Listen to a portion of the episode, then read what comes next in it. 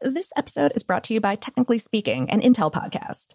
When you think about the future, what kind of technology do you envision? Whatever the future holds, artificial intelligence will undoubtedly be at the heart of it all. Join Graham Class as he hosts season two of Technically Speaking, an Intel podcast, and hears from the minds transforming healthcare, retail, entertainment, personal computing, and more with the help of AI. Tune in every other Tuesday and explore the latest technology that's changing our world today and creating a more accessible tomorrow. Listen to Technically Speaking, an Intel podcast on the iHeartRadio app, Apple Podcasts, or wherever you get your podcasts.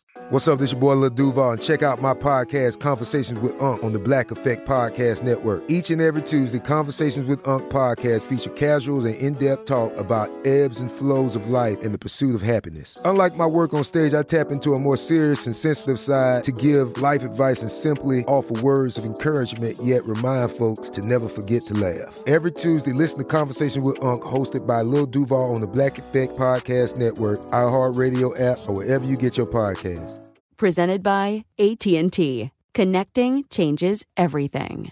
Today's episode is brought to you by Canva. Uh, we're all looking for ways to make an impact at work, but not all of us are skilled in visual design. Uh, Canva helps you get your point across, uh, simply and beautifully. It's easy to design Canva presentations, docs, whiteboards, and videos. You start with a designer made template and customize it with your content. Uh, plus, add graphics, charts, and more from Canva's massive media library. Whatever department you work in, Canva is perfect for any task sales decks, hiring docs, marketing brainstorms, employee videos, you name it. Anyone at work can design with Canva. Start designing today at canva.com. Designed for work. Okay, picture this. It's Friday afternoon when a thought hits you. I can spend another weekend doing the same old whatever, or I can hop into my all new Hyundai Santa Fe and hit the road. With available H-Track all-wheel drive and three-row seating, my whole family can head deep into the wild. Conquer the weekend in the all-new Hyundai Santa Fe. Visit HyundaiUSA.com or call 562 for more details. Hyundai, there's joy in every journey. Welcome to Brain Stuff, a production of iHeartRadio. Hey, Brain Stuff, I'm Lauren Vogelbaum, and this is another classic episode of the show. In this one, we delve into the slightly morbid but interesting history of the London Necropolis Railway, a train line that served the dead along with the living. Hey, Brain Stuff, Lauren Vogelbaum here. Would you ride a train with undead passengers?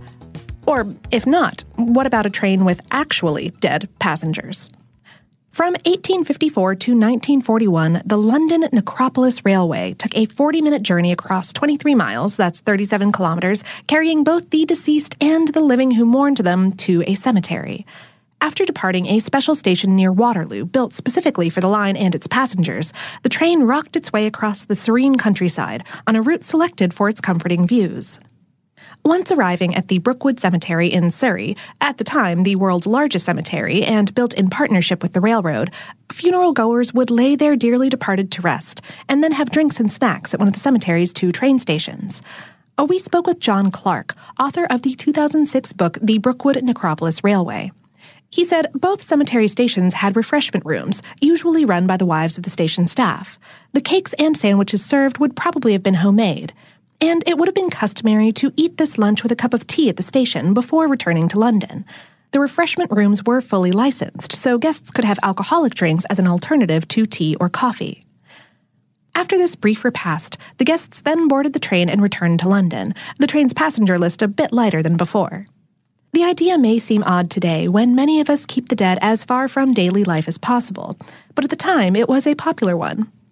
During its peak, London's Necropolis Railway transported more than 2,000 dead bodies a year. The number of live mourners it carried reached into the tens of thousands. Even so, riding in the same train as corpses took some getting used to. Londoners initially wondered whether loading up the mourners and the deceased and transporting them on the same train was a bit too practical. The Bishop of London, when appearing before the Houses of Parliament a full 12 years before the Necropolis Railway opened, considered it improper. Clark says that the bishop stated he would consider the hurry and bustle connected with it as inconsistent with the solemnity of a Christian funeral.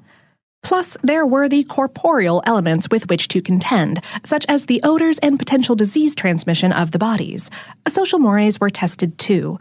Could the rich really ride side by side with the poor to bury their dead? And the concern wasn't limited only to people of different social classes. There could be different religions aboard, each requiring its own traditions. The solution, at least aboard the Necropolis Railway, was elegant in its simplicity. Separate cars were designated by class, but all were allowed to ride regardless of their station in life. The cemetery, meanwhile, allowed the rich and poor to be buried side by side, but sectioned separate areas for various religions. It was a workable solution for the time, and one driven by a necessity few could argue. London's in town cemeteries were already chock full. By the middle of the 19th century, Londoners were being buried at a rate of about 50,000 a year. Previously buried bodies were sometimes removed and cremated to make room for new ones until Parliament began closing admission at city cemeteries and shipping bodies to greener pastures like the out of town Brookwood Cemetery, which encompassed about 1,500 acres. By the 1920s, motorized hearses were the vehicle of choice for moving the dead, and many Londoners had access to either automobiles or one of the trains of the living that also made a stop at Brookwood Station. And in April 1941, during World War II, the London terminus of the funeral train was damaged in a German V 2 rocket bombing. Brookwood no longer serves exclusively as a departure spot for the dead and their mourners, but remnants of these stations are still visible if you know where to look. How's that for living history?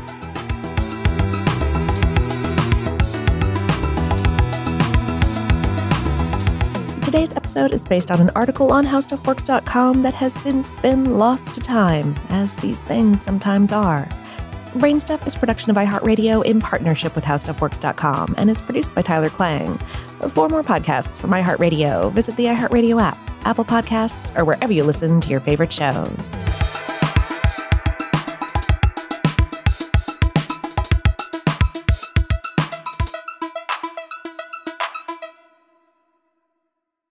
Xfinity has free premium networks for everyone this month, no matter what kind of entertainment you love. Addicted to true crime? Catch killer cases and more spine-tingling shows on A&E Crime Central. Crave adventure? Explore Asian action movies on Hi-YAH. Searching for something extreme? Check out skating, snowboarding, and more on Fuel TV Plus, the global home of action sports. And find crowd-pleasing bops on iHeartRadio's Hit Nation playlist. There's new free shows and movies to love every week. Say free this week in your Xfinity voice remote.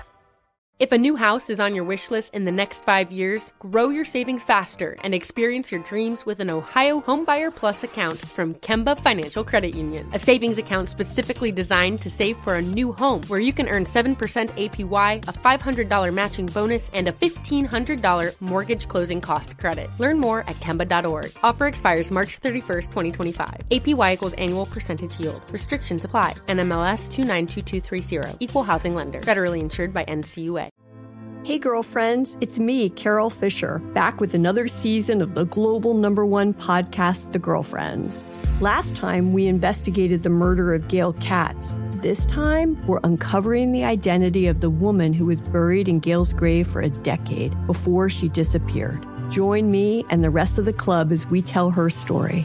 Listen to season two of The Girlfriends, Our Lost Sister on the iHeartRadio app, Apple Podcasts, or wherever you get your podcasts. I'm Diosa. And I'm Mala. We are the creators of Locatora Radio, a radiophonic novela, which is a fancy way of saying a, a podcast. podcast. Welcome to Locatora Radio, Season 9. Love at First Listen. We're older, we're wiser, and we're podcasting through a new decade of our lives. This season, we're falling in love with podcasting all over again and getting to the heart of our stories. We're going places we've never gone before, and we're bringing you along with us. With new segments, correspondence, and a brand new sound sound. Season 9 is kicking off with an intimate interview with Grammy Award winning singer songwriter Natalia Lafourcade. What's giving you hope right now? Well, when I see what music does to people, it gives me a lot of hope. If you liked Locatora before, you're going to love season 9. Subscribe to our show and you'll see why Locatora is your prima's favorite podcast. Listen to Locatora Radio as part of the My Cultura Podcast Network, available on the iHeartRadio app, Apple Podcasts, or wherever you get your podcasts.